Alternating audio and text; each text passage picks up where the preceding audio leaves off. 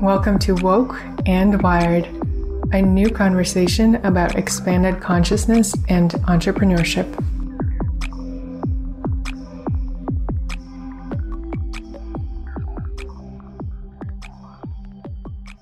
Hey guys, I am so very excited about this podcast with Robin Youkilis.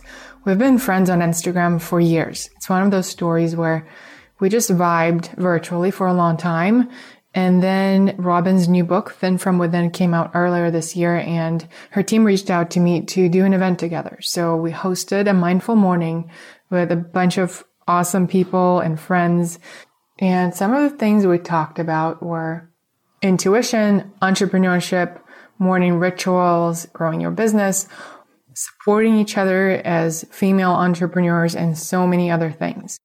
So this podcast is as real as it gets. And if you're not familiar with Robin, if you haven't seen all the TV segments with her or listened to many other podcasts with her, she is a speaker, a health coach, a TV host, and number one best-selling author of books Go With Your Gut and Thin From Within. She's all about leading with your gut, both figuratively and literally.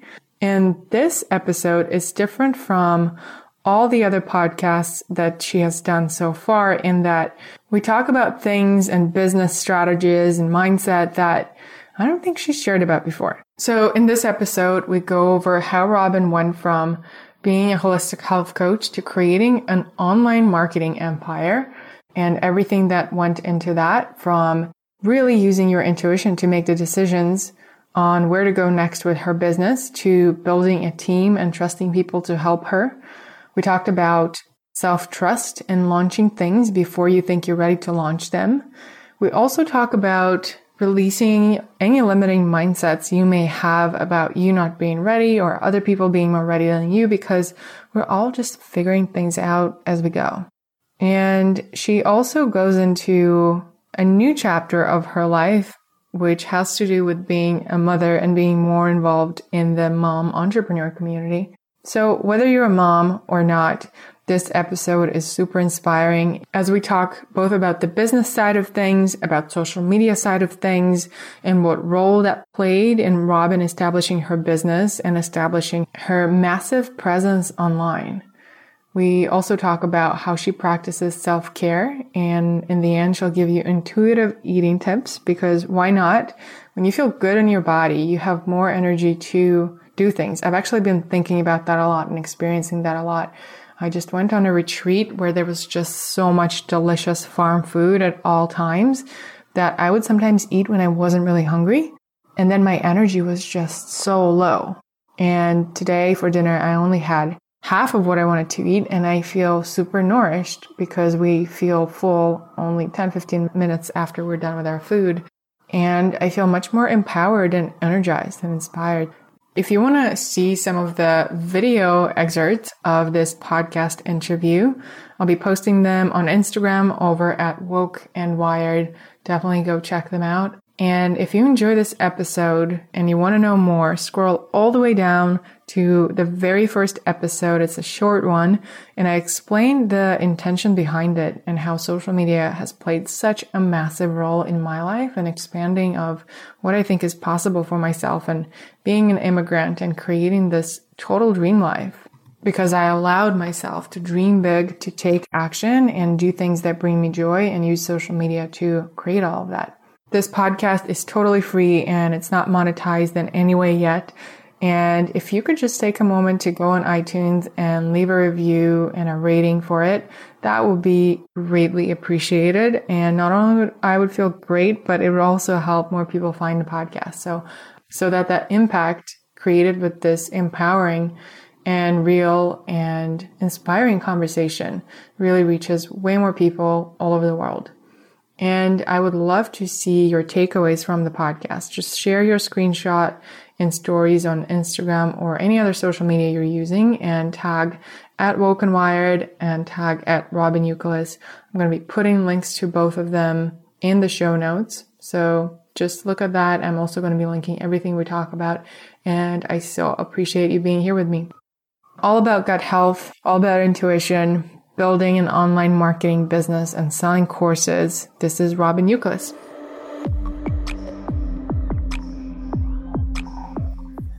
Woke and Wired. So the podcast is about conscious entrepreneurship practices that help you connect with your higher self, how that relates to your business. And I'm going to start, Robin, by asking you what's making you feel woke right now? Oh, wow. This is even a new word for me. I have to say, I think I told, I think I had that conversation with you. I was like, tell me what you mean by woke. And woke to me feels like consciousness, like really connecting in what it is that we're doing, what we're putting out in the world. And I think what's making me feel woke right now is the responsibility that comes with that.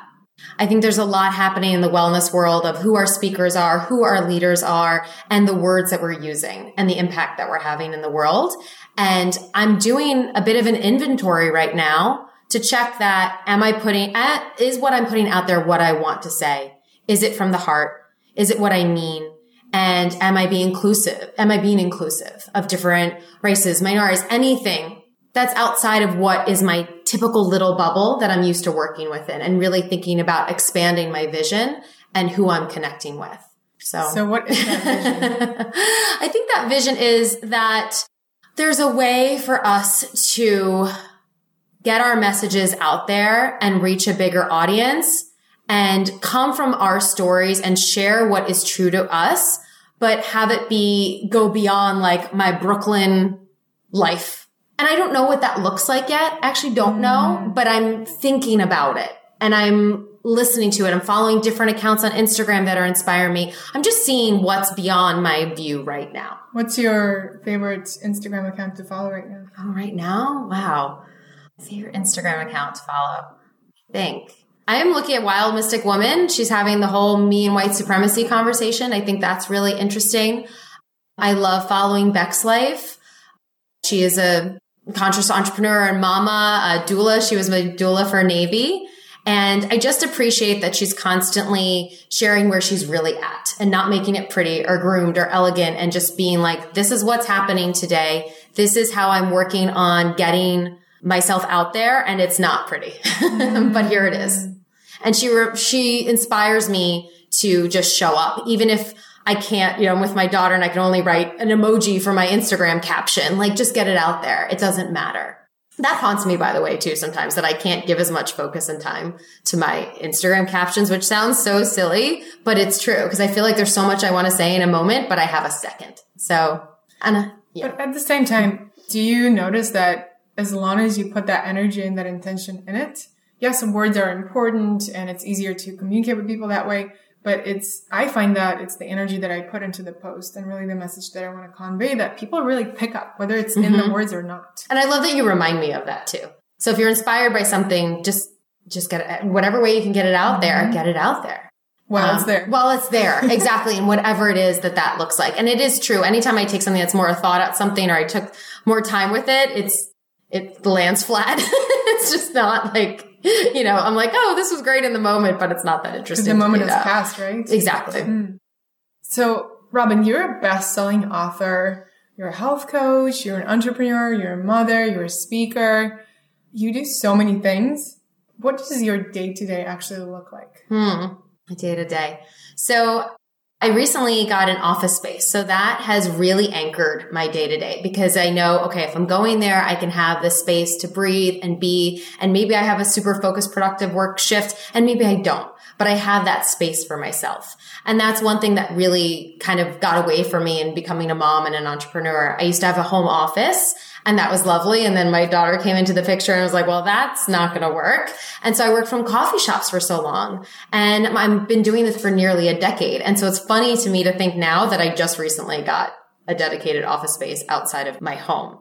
But typical day is time with my daughter in the morning, we hear her. I, she comes in and I she has her power parfaits. You might know from Robin's stories. yes, power parfait, just basically amped up yogurt bowl. So I get some chia seeds in there, some oats in there for her, protein powder, and she loves it. And it allows me to use plain yogurt instead of product that may have an added sugar or something like that. So she loves that. We have that breakfast together. And before that, even my husband will typically take our daughter for a little bit so I can meditate. And meditation has been something, you know, nothing new in the wellness world, but for me, it's only recently really become something that I'm doing almost every single day. And I have noticed such a huge shift with that happening. So Do you use an app or you just sit with yourself? so I did the Ziva meditation program, Emily Fletcher's program. And what I love about it is she trains you. It's a 15 day digital course and she trains you to be a self-sufficient meditator is what she calls it. So you don't need a timer. You don't need an app. You don't need music. There is a mantra in it.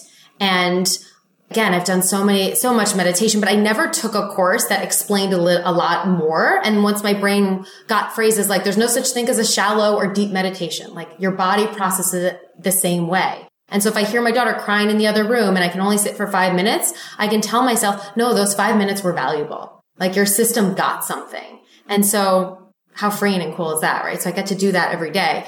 So I meditate in the morning and then I usually make my matcha, make her power parfait. I What's put in your matcha? my matcha is some adaptogens based on like what I'm needing, but typically ashwagandha, coconut butter. I put in mine, you know, maca or camu camo for immunity, collagen, of course.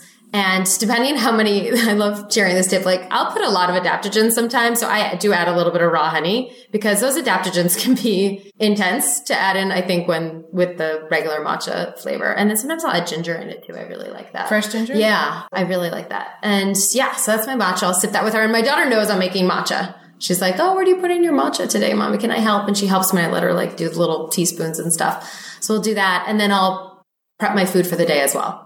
So I make sure I have my own personal power parfait. I used to, when she was much younger, I would make a bunch of them at at once, but now I make them in the morning because I do have a little time. I make my power parfait and I make my rule of five plate. And both of those are from Thin from Within from my book and just basically a way to take your meal prep and put it together. And I Every have single every day? single day. How long does that take? Mm, 10 minutes. What do you make?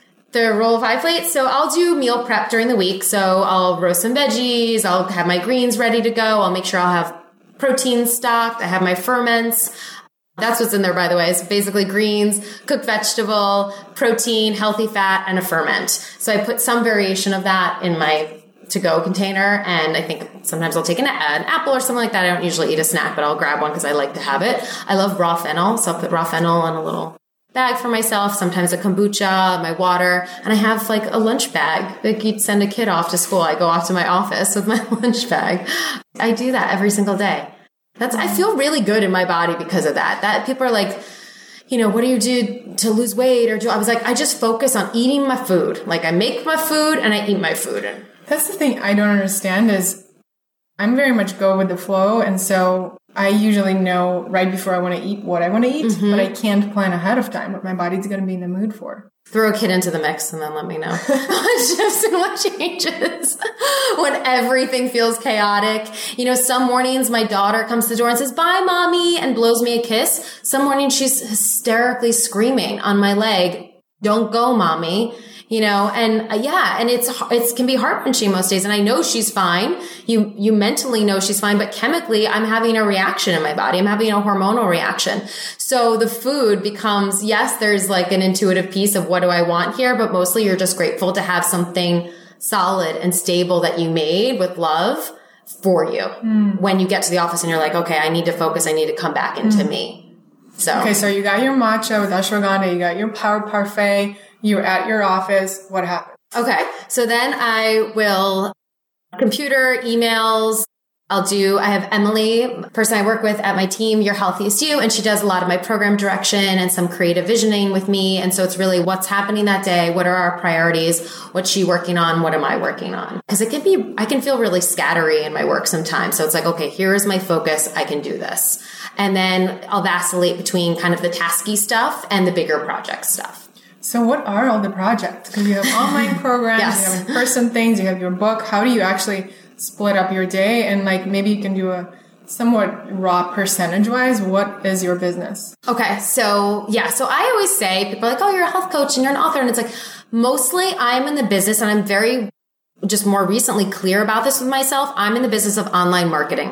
I sell programs, mostly digital, available all around the world online.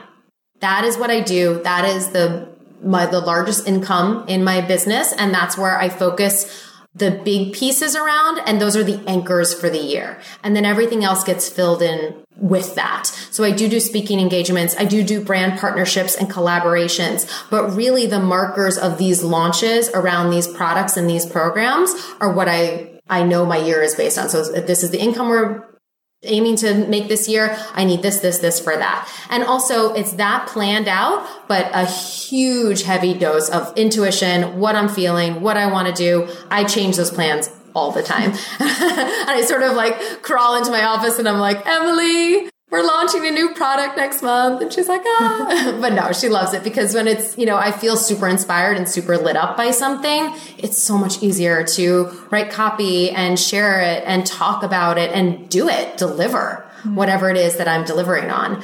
And then the books are about every other year. I see. Yeah.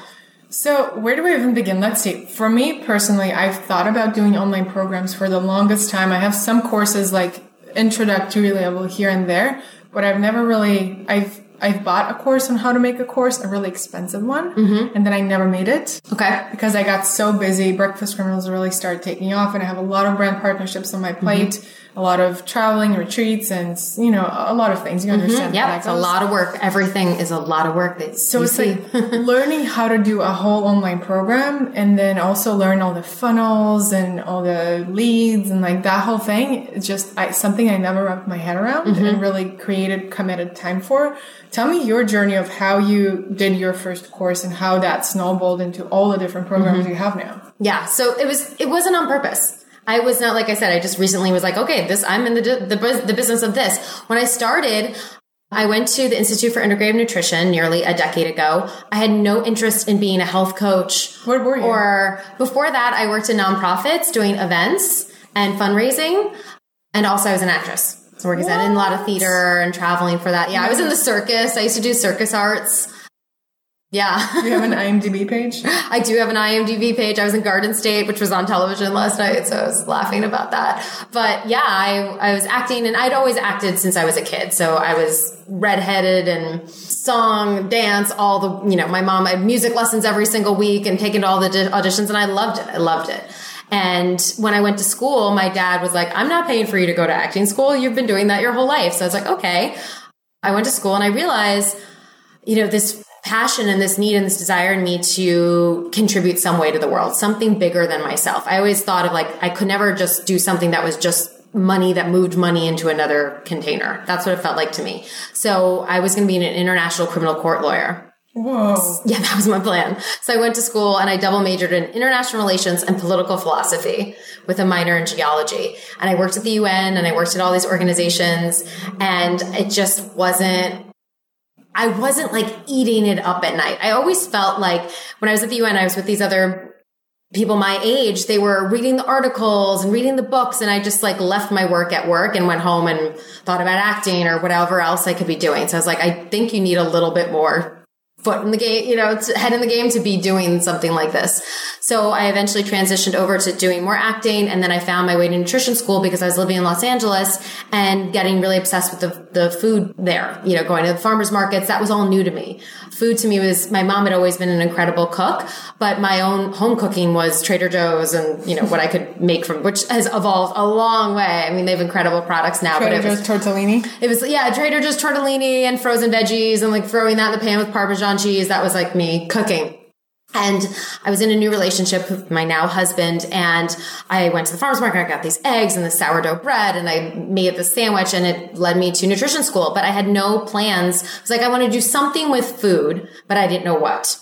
And when I went to school, they taught me very strongly, very clearly on how to have a business as a health coach. And I realized I had a business head. Like I remember once when I worked at a ski shop in my first year of college, like I was always the highest sales commission because I could always connect with the customer. And it wasn't that I was selling them stuff they didn't need. I just saw what they wanted and that they really needed help with. And I realized like, okay, that's, there's something there. And so I started my health coaching practice and I really just did what they told me to to start with. I got clients and did one on one for years. And so to come back to your question around the online programs, my first few rounds of online programs that I put out there, I canceled. Like I had like one or two people enroll. I was like, no, no, no, no, this isn't right for me. And I canceled them. And eventually what happened is the, the group thing wrote itself. It started to get clearer and clearer and clearer. And my first coaching program, the Rockstar Roadmap was what I was giving my clients. It was just, it turned itself into modules. It turned itself into kind of what I had an eye on around in the industry. You sort of see what your colleagues are doing and what's out there. And it started to take that shape. And I did some trainings, you know, to get it out there more. And I had had my education around it. And eventually it was just the work that led me there. But that was certainly not without a ton of self doubt and anxiety and fear and doubting, questioning myself every single day. But so it took me a little while to get here, but eventually I landed here. so it was through doing one-on-one coaching, right? That you mm-hmm. really streamlined the content. Mm-hmm. And then were there any specific trainings you've done or mentors you've worked with to really get it straight and, and figure out the technology? Yeah, so I did some high level business coaching back in the day. I remember with Monica Shaw, and a lot of her work was around the money, which was very helpful for me. She was like, okay, if this is what you want to make, then this is how many clients you need a month. If you close X amount of clients in a month, this is how many events to get breakthrough sessions with them. And it was a really helpful way for me to feel kind of in control of it. Cause I was starting to feel like coaching was a little bit like acting. Like it was totally out of my control. They could say yes or they could say no. But she showed me that it was a percentage and kind of like a numbers. And of course, clients that you want to be aligned with, but it helped me just stay in it and stay on it. So instead of booking one speaking gig a month, I was like, okay, I need three. So let me call people, you know, and this also amplified how many people I was helping, but it gave me a framework to work with. So she was really great in the beginning for me. And then I did take Marie Forleo's B school um, and I learned kind of again her systems around that, but mostly it was just looking at what people around me were doing and not to copy, but just to be like, oh, okay, that's how you're talking about that. That's a cool training you did. I can do that too. What do I have to say about this? And for me, it's always just about getting it on the calendar. You know, if you want to focus on doing like when on your marketing or, um, and funnels or whatever that is, like when is that getting on the calendar? When am I making time for that? And I do that for big projects and I do that for small projects. I have a speaking gig coming up with Wanderlust in Canada and it's complicated because I have to figure out if I'm bringing my child and it's Canada and then I need childcare coverage and I kind of don't, it's not coming to me. So I just put a time in the calendar that I'm going to sit down and shake out Canada and come, go from zero to 10. That's so cool about Wanderlust. Thank you. I'm really excited about that. It's, it's supposed to be uh, beautiful. It's Mont Tremblant Village, so it's the end of August. You're thinking about bringing your child. What about your husband? Well, we're coming off of a Phish festival the weekend before. so, We're talking about going to that too. Are you going to be there? Uh, we go to a lot of Phish. Phish the band. For those of you who don't know, my husband's seen like 150 shows, and with him, I've seen almost 100 shows, which is wild. I was not a fan before. He and I dated for eight months, and then they got back together. And then I very quickly realized how much of a thing this was for for him. And I was like, well, I can stay home, or I can go and I can figure out how to go. And he thankfully explained the music to me. I understood it. I like the community and I just kind of did it my way, mm. which you would think at a Phish show, I'm like going to Coachella or like something fancy and I'm not, but I have fun that way. I would like to get a little one-on-one from you on the Phish. Okay. Phish fans. Yeah, the Phish. It's a thing. It's a big thing. It would make a great YouTube video. and podcast. So yeah, so he's we're going to Phish Festival the weekend before, so that's a lot for him. He is an entrepreneur and very busy with that. He has an office in LA, in New York. He's a mortgage broker, but manages a big team and he's just really busy.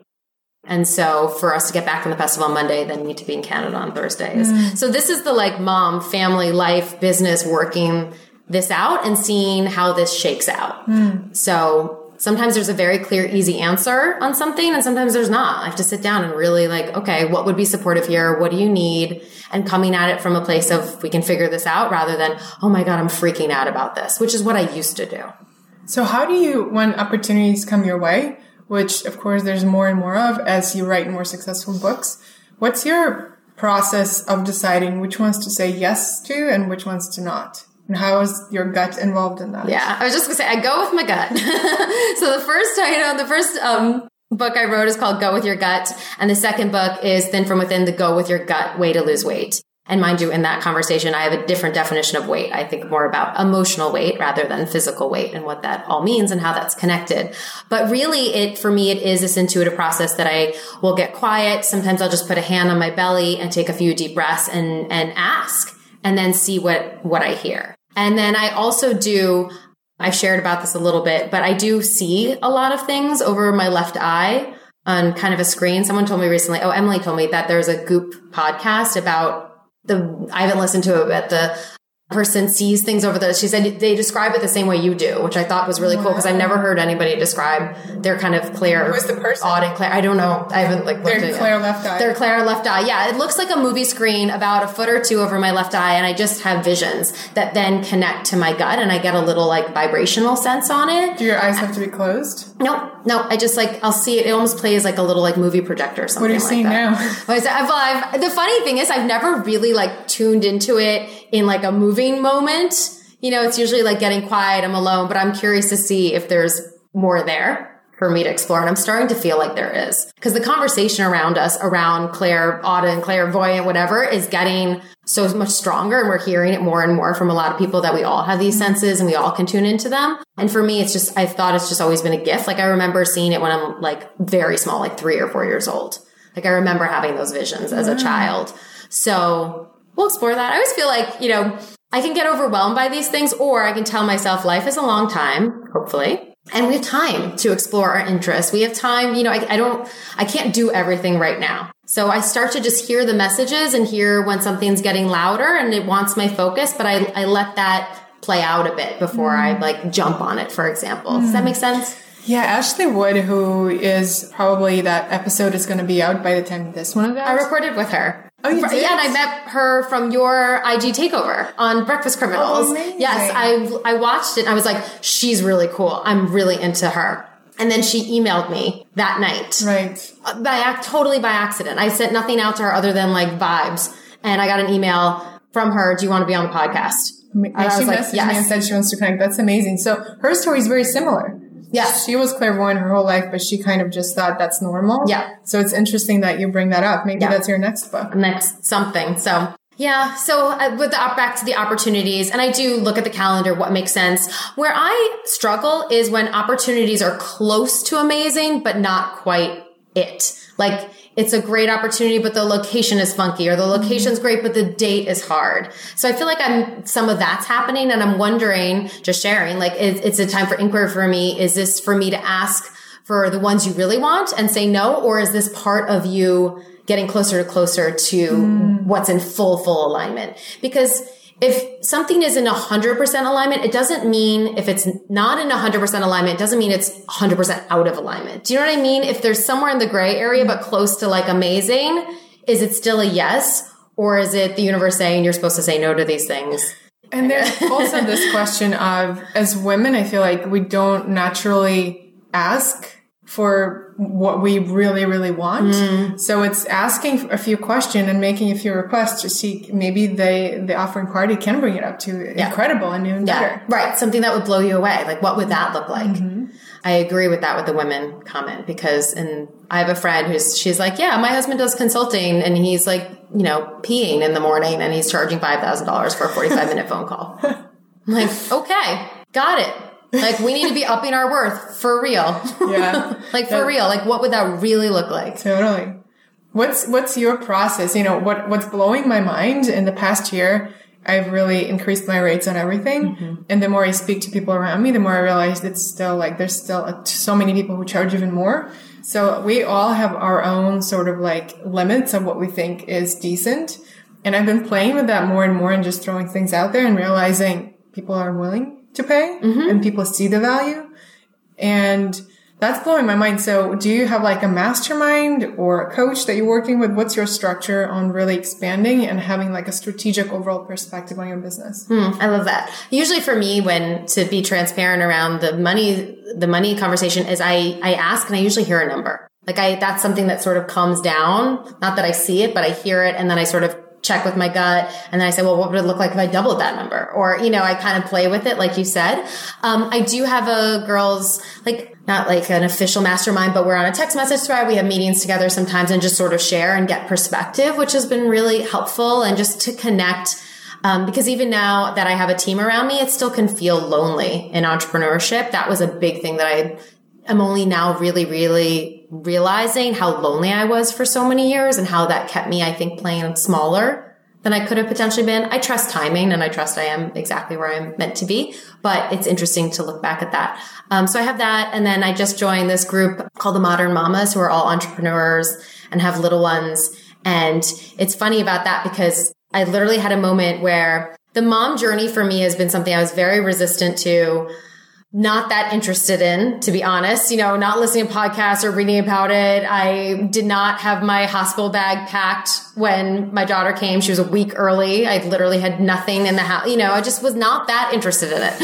Just funny if anybody watches me on social media, you'd think like, you know, she is so much the center of my life, but it really was just when she got here. And so I haven't been so in the mom world. And I had a moment, I think it was last week where I was like, I'm ready. Like I felt like there's an impact that I can have with the moms, for the moms, around the moms. I just felt that there was something there. And then the next day I got an invitation to be part of this kind of like select group of entrepreneurial female mamas. And I was like, yes. And now we're connecting. And there's just something about where I have a WhatsApp thread right now and there's meetings, but just, it's just nice to see other mamas who are doing it mm-hmm. too. So you mentioned, you know, you just had that thought, I'm ready, kind mm-hmm. of put that out into the universe and then the universe matches that typical law of attraction, very into that stuff. I'm curious in your business, what's your process? Do you write mm-hmm. things down like these are my five goals and things mm-hmm. I want to achieve, or do you just know it in your body? You're ready. Like how, how does that work? Yes. So I kind of I think about what do I want to create? What do we already have?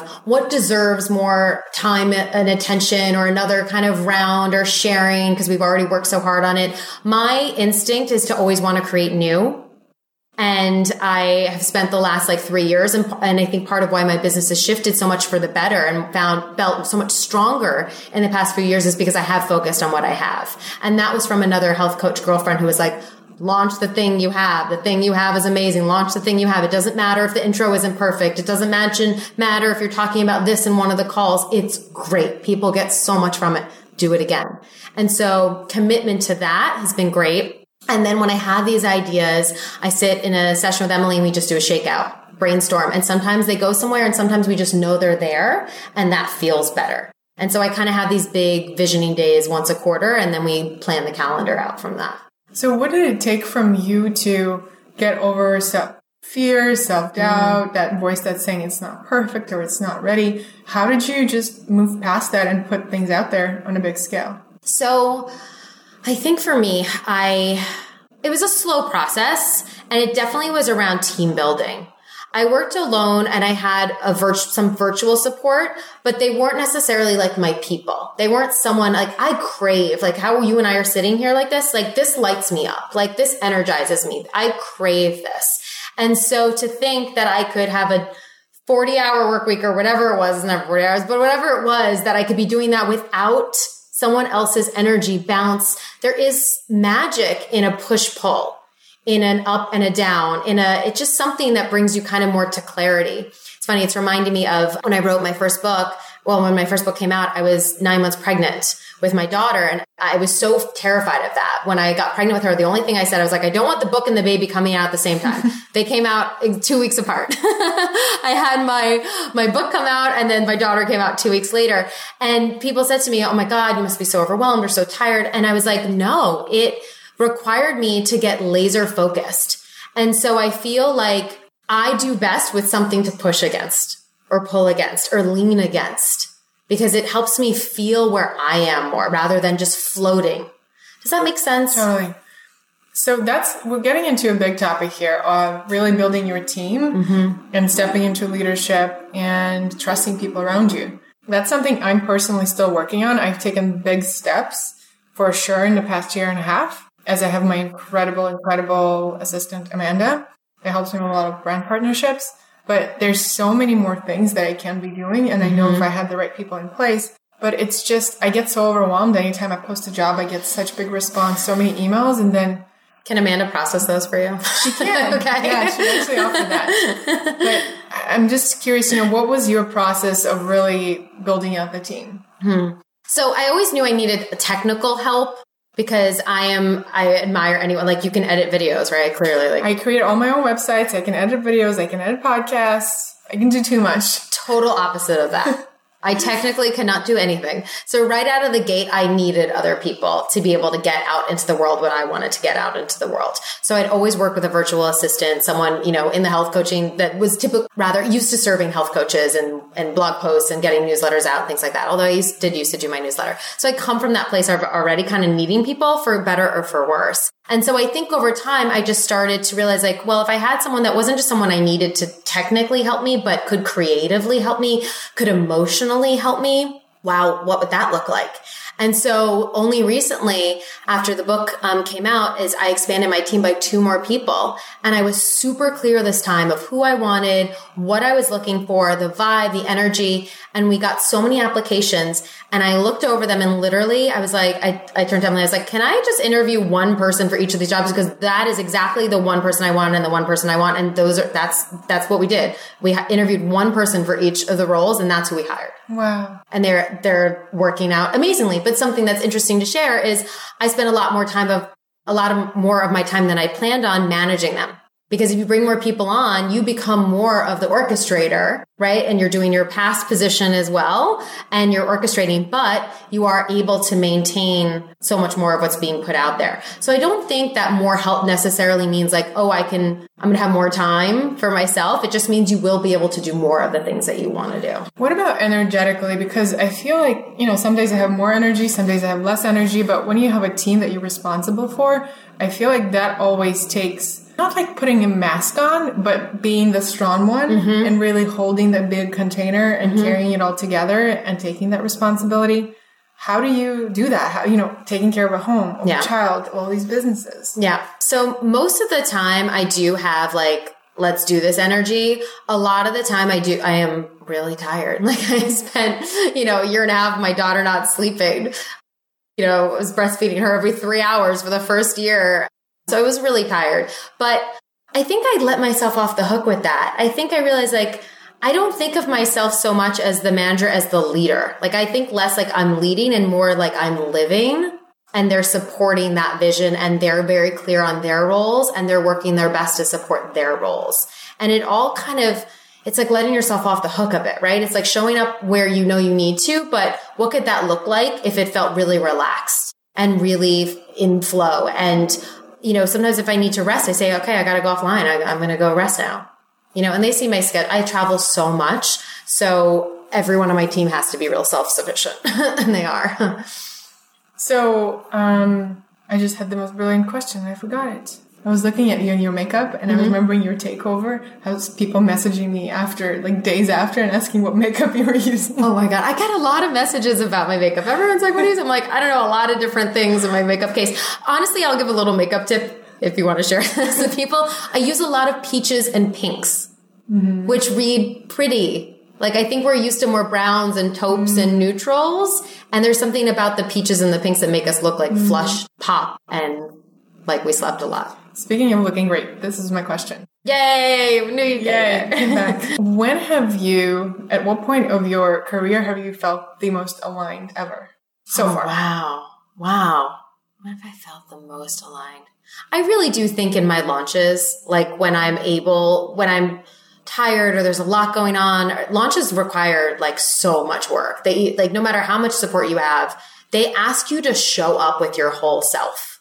Like you are being seen you need, if you don't share about it and across all the platforms and all the ways and from your heart and from soul, it, it doesn't work. And I think I, I really do feel the most aligned when it's something that I know is incredible. Like right now, I'm launching a program called the Rockstar Coaching Collective, and it's for entrepreneurs. Don't even need to be on just women who want to feel like they are living on their purpose and in their lives, whether that's in wellness or a health coaching business or really you know, of a lawyer as a mom and just wants to feel good in her body and make sure that she is doing that. And it's mostly about community and sharing and showing up. And it's live with me every single week. And there's no script. There's no homework. There's no even like program. It's just a live community coaching session every week. And it's, I have to show up no matter what. And that really also share back to some earlier questions, like showing up live with them every week makes me show up in my life no matter what, mm. which is incredible. But sharing about this program, like, I just, I see how it's changing these women's lives. I see how they just feel so much better and how they are able to let themselves off the hook for so much more that they thought they were supposed to be or should be or managing. And so when I'm sharing about this and I, and I see the results, like that to me feels like alignment. And I, I do appreciate my body and my brain and my soul when I put in that extra, when I can say at the end of a launch, like, I know I did everything. There wasn't an intuitive hit where I was like, I could have done one more IG live or I could have written one more email. Like when I know I've done everything to support it and the process and the women who need to be there, like I feel really in alignment. Mm, wow. I'm inspired to to do something like that Thanks. with coaching, launching, just listening to you say that because it does make a lot of sense having that commitment to show up for others does make us show up for ourselves. You know, since I started doing more podcast interviews and more videos, I started dressing up, not like dressing up, but wearing something that's not just yoga pants, mm-hmm. at least some top yep. that's nicer and putting a little yep. bit of makeup on. And I just feel so different, whether I'm opening the door to the UPS guy or I'm running to someone at the coffee shop. I just feel so much more present. And it anchors your week. Again, it's, it's something to push against. It's like, well, if I know I'm doing that Tuesday, then what else can fall around mm-hmm. that? Whereas in my earlier coaching days, I had my coaching client appointments, but the only other thing besides that was my workout. Like that was the only thing that sometimes I left the house for in that day. You know, we need these things that ask us to show mm-hmm. up. Other alignment moments too are really, this is more of just like an ongoing thing, but realizing like, whoa, I have two books. Like that's a, whoa, how, how did that happen? You know, time is such a wild thing and the creative process is such a wild thing and recipe testing and all of it. It's like, wow, that's, that's something because I do come up from a place because I don't have such as strong av- as I should say of a wellness background. I often feel like, oh, I did that. Like, look, I still feel like that sometimes. Do you know what I mean? Like, it's not like, of course I have two books. It's like, oh my God to me still.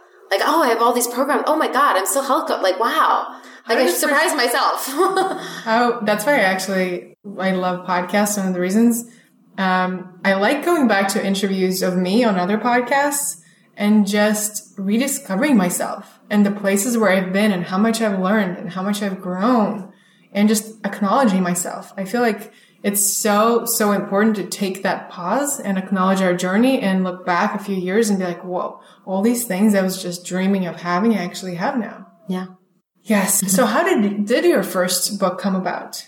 That's actually a really cool story. That was a very like intuitive train that let me like little mouse cookie crumbs or something for the mouse that I like kept picking up the little crumbs, gluten-free the little gluten-free paleo cookie crumbs. Um, so for the program, the Rockstar Roadmap, which was my first digital course, which a lot of that content became my first book, Go With Your Gut. I created a launch video that was a music video. I did a spoof on Robin Thicke's Blurred Lines that you can still find online. If you go to my name and search the Rockstar Roadmap, you'll see me in my apartment dancing to like doing, it's all like a wellness spoof. It's really funny. We should include the link for your, for people. I'd be like, I made a music video basically. So I made this music video and then my friend Alex Jamieson, who's also wellness guru, whatever you want to call her. She was going to this entrepreneurs kind of like summit mastermind group and she invited me and they had a contest about marketing collateral. And so I submitted the video and I won and no one knew who I was there. It was just a completely different community and audience. And I, there was a literary agent there that I was connected to and she's like, I love the video. That blew me away and let's talk. And I connected with her and she's honest with me. She is so smart and straightforward and incredible. Um, Celeste Fine. And I now at Sterling Lord, I now have an additional agent, Sarah Passick, who's incredible as well. But she said to me, I'm going to be honest with you. You're a little earlier, you're a little early in your career for a book, but you've got it. Like you, I, whatever you're going to put out in the world, I wholeheartedly believe in and know is going to be ace she didn't use the word ace, but I'm using it. and so she really helped me shape the message of that first book and what was in there. And that book got rewritten like three different times too, because it was such a process for me to be like, what am I putting in a book? Like I thought it was going to be this, but it needs to be better. And if this is something that's a difference between programs and books, like this is my, um, publishing company gave me a wonderful there was this wonderful bit that she said my publisher she was like i want someone to be able to pick up this book in 10 years and have it translate and look right and look great and the information still useful. And i was like okay if this is something that's long distance like what really goes in here? And that was a little different than the original intention.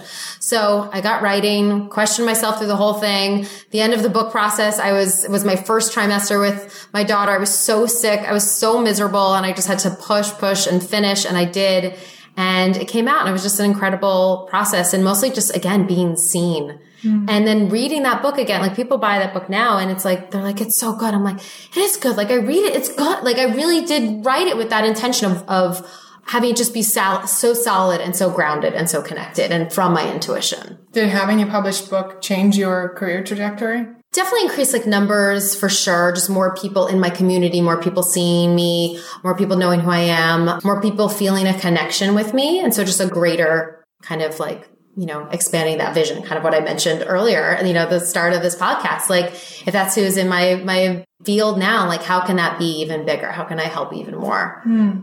So, speaking of audience and connection with audience, Robyn took over the Breakfast Criminals account a couple of months ago to share her morning routine. And the amount of people that came over onto Breakfast Criminals after that just blew me away. Considering really, that's so cool. Considering your number of followers, and mm-hmm. you know, I've had people with all ranges yep. from like two thousand yep. to hundreds of thousands, and the engagement I got from your takeover just blew me away. I have never seen anything like My that. people, I love you guys. So your people. so with that, I'm curious to know what role did social media play in your in your career? Mm. So it's interesting. You're, I, I, think of you, correct me if I'm wrong, as very forward thinking in your social media. It's social media first, and a lot of things support that.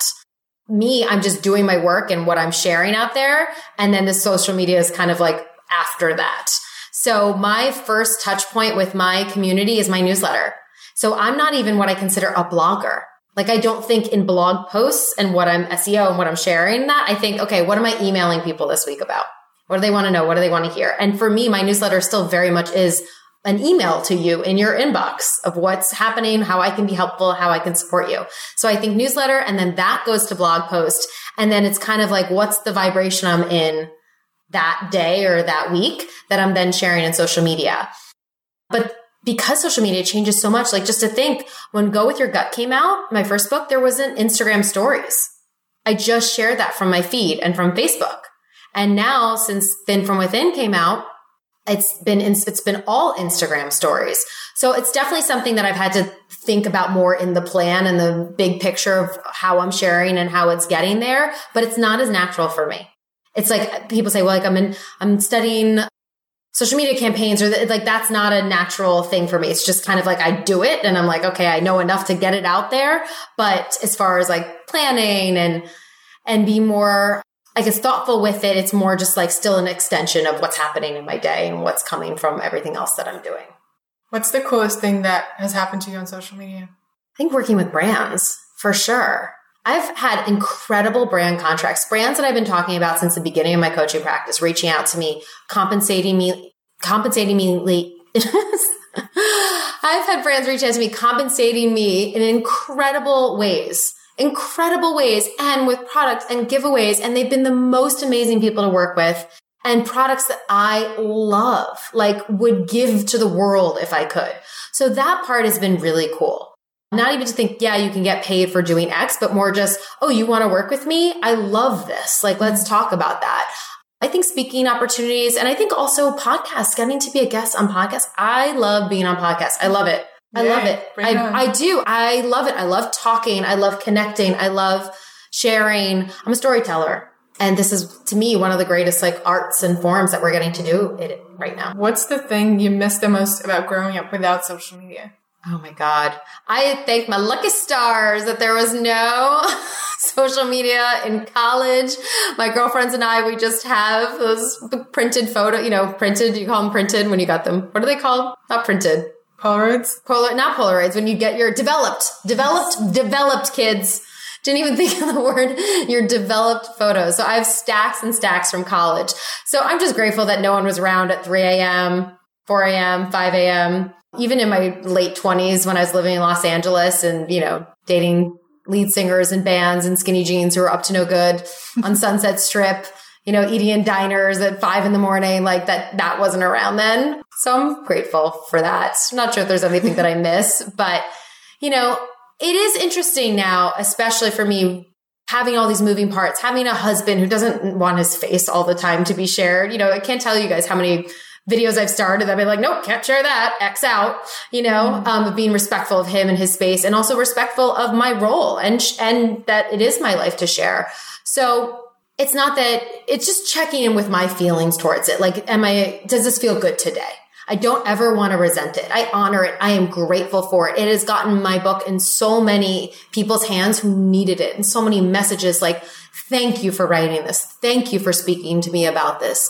Thank you for sharing. And even just, you know, on a more top layer than that, like, thanks for this recipe. Like, it's one thing that I can make for my kids every week and everyone loves it. Thank you. Um, so that's incredible. It's just, you know, that push pull relationship with it you know, my friends say to me, I don't know how you do it. You know, you're sharing at 10 o'clock at night. And I'm just, I'm mindful that it's, it's not, that it's not a lot of that, that I'm not pushing, that the launches are specific and then they end and then I have a window where it's not about that. Do you remember your first screen name? I still have it. It's Robyn Y333. What's the 333? the Robyn Y. So it's Robyn. And then my last name is Youkilis. So it was a Y. Three is my favorite number. And there was three of them. And then my first kind of New York City apartment, my mom used to live on the Upper East Side. So I lived with her after graduating college. The building was 333. So Robyn Y333. But I didn't really get a screen name until late. So yeah, my mom had that apartment, and I think when I was in college, that's what I'm thinking. So that's where it came from. But I didn't have a screen. I'm older than y'all.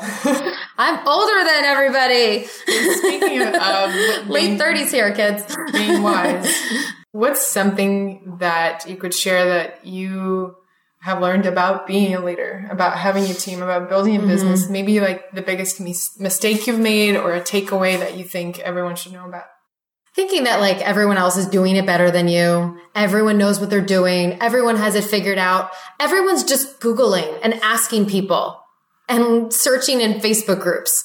You know, like definitely some of us have, like you have talents and skills that I don't have, and I have talents and skills that you may not have. We can ask each other, you know, but me thinking that you have your list and my list and another list and another list is enough to keep you stuck for days. Mm.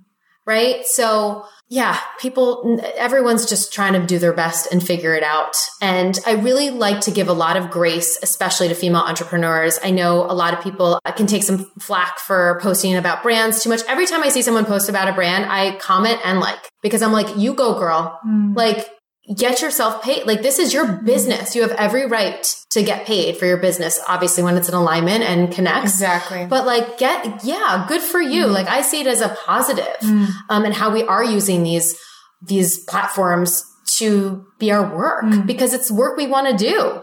I so am with you on that because you know, you hear different conversations and sometimes everyone has different emotions about someone making a lot of money from appearing at an event or doing a brand partnership. And when I hear that, I just like gracefully step away and I'm, I'm, I, I'm personally committed to celebrating, just like you said, celebrating Same. each other's successes because there's enough for all of us. And, you know, someone asked me the other day how I monetize and they asked me whether it's through ads. And I was like, no, it's I don't consider it ads. That's it's, so funny. I would never think of it as an ad, but I guess technically, technically, technically, technically, technically oh, ads. cool. That means I figured out that part too. I never thought I was like ads. I'm never gonna figure that out. Oh, I guess I did. See, but you know, I see more as integrations. Yeah, it's storytelling. It's it's photography. It's the whole strategy. Mm-hmm. It's strategic activation, and yep. so Yes. And reshaping to what we think is successful. Because if you had a colleague who was at a more traditional looking position and they got a promotion or they got a bonus or they got a new account, it's the same thing. Mm-hmm. We're just mm. talking about it in social media or online marketing, you know? Mm-hmm. It's not that different. It just looks a little different. Yeah. So if you guys are not bloggers and not sure what we're talking about, we're talking about as a public figure, most likely you are working with brands and hopefully they are 100% in alignment, which you believe in and what it is, is creating content about the products, about our personal experiences with them in a way that really adds value. New know? advertising for them. Yeah. You know, we're not watching com- very many commercials anymore, but we are certainly watching our phones. So exactly. So Robyn, what is next for you? Hmm, more mama stuff for sure. It's getting louder and stronger and clearer. I was at a retreat this past center and that was this past weekend. And that was the one thing that kept com- people kept coming to me to talk to me about my parenting philosophy and how I'm raising my daughter and how I handle her food and just, you know, wanting to be someone in this wellness world and take care of themselves and also take care of their families. And I always think for me, like where I'm the most scared or I'm the most resistant, that's exactly where I'm supposed to go into. Mm-hmm. And this is something that I felt the most scared about, the most resistance around. And I feel like it's starting. So I've let that be. And now it's starting to get louder and it's coming to me more and more. And I'm getting more questions and more signs and more leading and more inspired. And so I feel like that's coming. So that might be a program. That might be my next book, likely will, and something around connecting to our intuition, connecting to our gut, what that looks like in a role as a mother. And that does, to me, that translates as it doesn't even need to be a child. It can be someone who mm. feels like they have a mothering role in their lives, in their families, in their business. You know, I am a mother to my business too, for sure. Mm. So what does that mean to lead from my intuition and to trust myself? So that's next. And build a conscious business. That is killing it. Thanks, mama. So just called you mama. is there anything else that I didn't ask you about that you would like to share? Hmm. Anything else? you ask me about how like I relax and like chill out from all of this? How do you? Yeah, because there's I'm like I'm like you think I'm thinking over the our conversation. I'm like it sounds like I'm always doing things and working up until 10 p.m. on your Instagram. up until 10 p.m. So I definitely very much feel that I hold space for my team, that I hold space for my family, my community. I do feel very out there. So I make sure that I have time to go in, that I get quiet. Last night I sat in the shower and just let the water go over my head and just let that noise just be the only noise for like long, I don't even lost track of time. So just sometimes like taking those experience, right? That would almost be like Vita float tank, right? Same kind of thing. So just making sure I'm getting quiet and tuning in. I do infrared sauna therapy quite a lot. So I have a bed, a personal bed in my home. I'm going to do it tonight. That really helps me just chill out. I do watch a lot of junky television. Not what's your favorite? Not anything on Bravo. Oh my god, Housewives. I'm like a Housewives. Like love, love, love the Housewives. And I really only have time for like one or two shows. Not really even a Netflix person. I'm kind of like old school. I like enjoy fast forwarding my commercials. So yeah, so watching TV and then making sure that I do have connection time in the day with my husband. You know, if we put our daughter down, then we watch the sunset by the window just for a minute or like really look at each other, phones away during dinner time.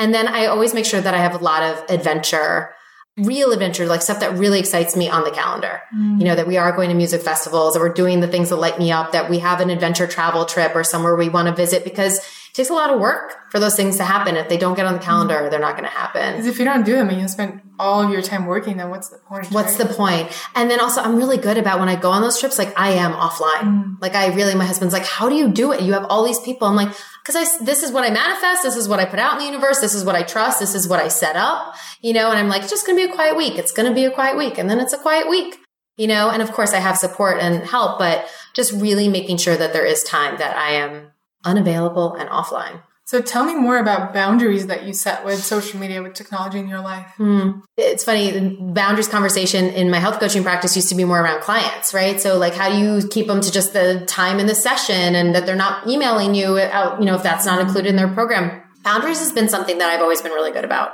I'm like, this is my time. This is what this looks like. This is what keeps us better for you and for I. And around social media, I'm working on that one for sure because I enjoy it right? So it's something you enjoy. Not that I enjoy my clients, but to me, it felt like more like I could put that down and then walk away, but your phone's always with you. And especially when you have a child taking photos of her because you use your phone to take photos. So the app's right at your fingertips. So really just evening, like shutting it off at a certain time. When I go into my infrared sauna bed, I shut it down for the night. And then mornings used to be something that I was, I think I remember seeing your post, like I'm picking up my phone too much in the morning. Like, didn't you do a challenge around that? Oh yeah, totally. Yeah. I, I don't bring my phone in my bedroom. Yeah. Which is like possible. I remember you working on that. And at the time I was working on it too, but it hadn't shifted. Mm. And now it's, oh, it's meditation first put it down. Like I'm really good about that and just getting some space for myself. Mm-hmm. And then eating. If you guys see me with food, like that's usually earlier or late. It's not in real time. Like I take the photo and I do it later. Like my phone is away from my food and I am mm-hmm. with my food because mindful eating is something that I always have to be very conscious of. I've come back from, come from a little bit of a disordered eating background. So I just have to be very aware of connecting with that and checking in that when it's time to eat, I am with my food. And when it's not time to eat, I'm doing other things. Mm. Before we wrap up, I actually, since we are on the topic of mindful eating, mm-hmm. can you give us a couple more tips on mindful eating? Yes, would love to. So mindful eating can sound like this thing we should be doing, right? Like, oh, I need to be eating more mindfully. I need to be putting my phone down. So rather than saying, do that, I like, don't do that rather, I like to give you something to focus on. So I always talk about chewing. So chewing your food completely, ideally to liquid before swallowing, just gives you something to be like, okay, that's my task. I mean, so if I'm not going to have my phone, I'm not going to do that. Like that's my task. And so really chewing our food completely, that will slow us down as well. Another piece, eat your food when it's time to eat your food. So a lot of my women were dieting through their meals and eating through their days. So when it was time to eat lunch, it's like, oh, I'm just gonna have a little salad and I'm gonna work at the same time and do all these other things. Like make a real plate of food. Like how you said, what do I want? What sounds good to me? Tune in with that. Or if it's something that you made that morning or the night before, like what's, what feels like it would feel supportive and nourishing and f- actually fuel me. And then put everything away. And then the other part is let your body digest. So I know I'm asking a lot here. I'm asking for you to give more time to your food. You're supposed to give this much time to your food, but also add in a walk around the block after you eat. Add in another, just two, set a timer on your phone to do two minutes and just breathe and stare out the window. Listen to 10 minutes of a podcast.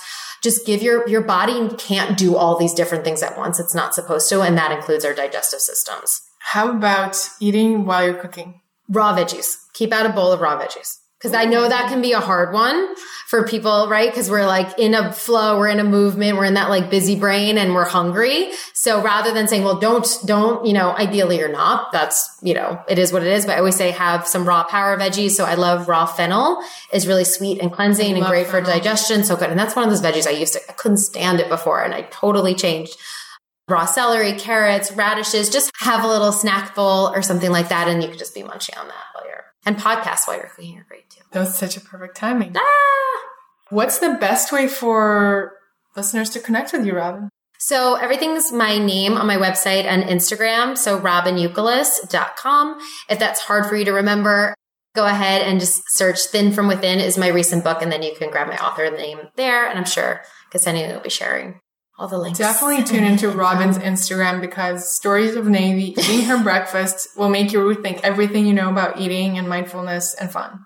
That's kind of my thing. It's like a whole series that I created of my daughter, Navy. Her name's Navy. She's about two and a half eating food. It's just, I if, just watch her. If it's, you have a separate dedicated account to just Navy eating every day, Navy eats. I promise you that will go viral. Navy eats. Think about it. I know. All right. In the next episode, thank you so much for being on my podcast. And it was lovely to be here in your apartment looking at the river. Thank you for having me. This was super fun. Yay. If you enjoyed the show, please share it with your friends, leave a review, and find all the show notes on wokeandwired.com and connect with me on Instagram at wokeandwired. Stay woke, stay wired, and have an incredible day.